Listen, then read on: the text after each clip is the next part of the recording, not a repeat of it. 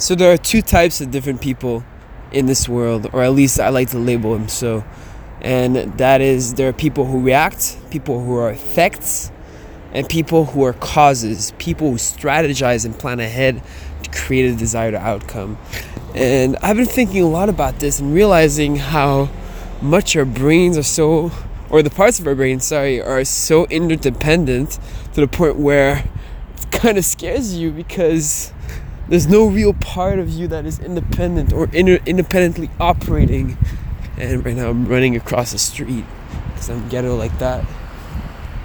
But being said, not only are our different brain parts inter- interdependent and there's no main operating one, but equally so, do you understand the distinction when we say that there's a left brain and a right brain, an emotional and a rational brain? Well, guess what? The rational brain is built on top of the emotional brain and was created for learning purposes, was created not only to store memories, even though the emotional brain does that as well, but was made to analyze the emotions create a deeper understanding of specific situations so you could react better and let's say and make different connections. The, a very very simple and applicable uh, example for the rational brain's application is let's say you don't have a rational brain okay which is a neocortex or cortex which is the thinking brain.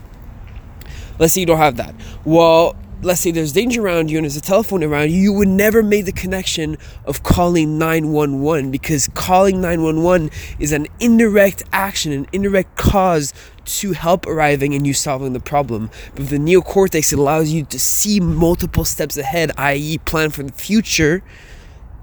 And allows you to say, hey, if I call the phone, maybe short term it will just dial and call someone on the other end of the phone, but that person might get help to me.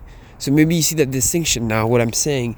And case in point, um, people are effects, people are causes. Effects being people who react emotionally without further understanding of their actions and the situation in which they live in.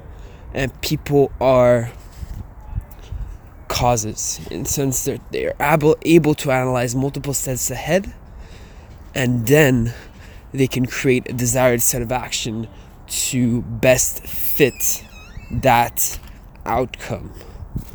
Alright, so um, there's multiple ways you can achieve that. The best thing is, honestly, sit down with a dilemma. You don't always have to have the answer in front of you if you're emotionally attached to a situation. And oftentimes you'll, you'll understand when you're emotionally attached is just because you are impulsive in a situation, right? Impulsion is an expression of emotions, right? Because impulsion is faster than rational. You're not rationalizing anything, even though you you act emotionally and you always justify rationally. Uh, impulsion doesn't go through the neocortex; it goes directly through either the amygdala or any uh, fast-paced uh, reactive center within your brain. Being said, um, sit down. I invite you, if you can, man, meditate for fucking sixty minutes a day. It, it makes a difference. You're a lot more aware. You're a lot more self-aware you're a lot more aware of your surroundings and you always want to be the tactician. You never want to be in, you want to be outside working on. Do you get the perspective? Do you get the perspective? That's why you have to plan your day. That's why you have to write down your goals, write down the macro picture. That's why the macro picture is so important. The details come with it, creating the art around what you're doing. But it's super important that you be able to identify where you're going, the steps that it takes to get there, the levels from an outside bird's eye view perspective. And the only way you're going to do that is with meditation, self awareness, and time off from distractions. What I invite you to do today is sit down for a 60 minute session and meditate. I know it's going to be hard, but let's say put on that 60 minute timer and go as far as you can. If you can only reach 15 seconds, that's alright. That's what I did today. But every day, put that timer on and try to push it a little further until you get 60 minutes and it becomes nothing. And guess what? The outcome is huge.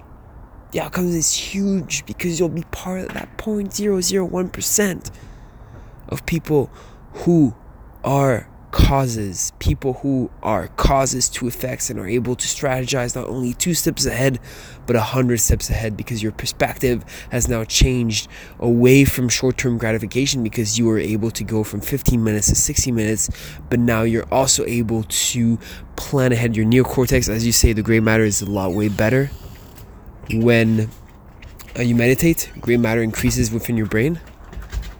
Hi. And therefore you're able to see logically speaking because your right brain does your your rational brain does exactly that foresees in the future you'll be able to see a hundred steps ahead. Enough rambling on go meditate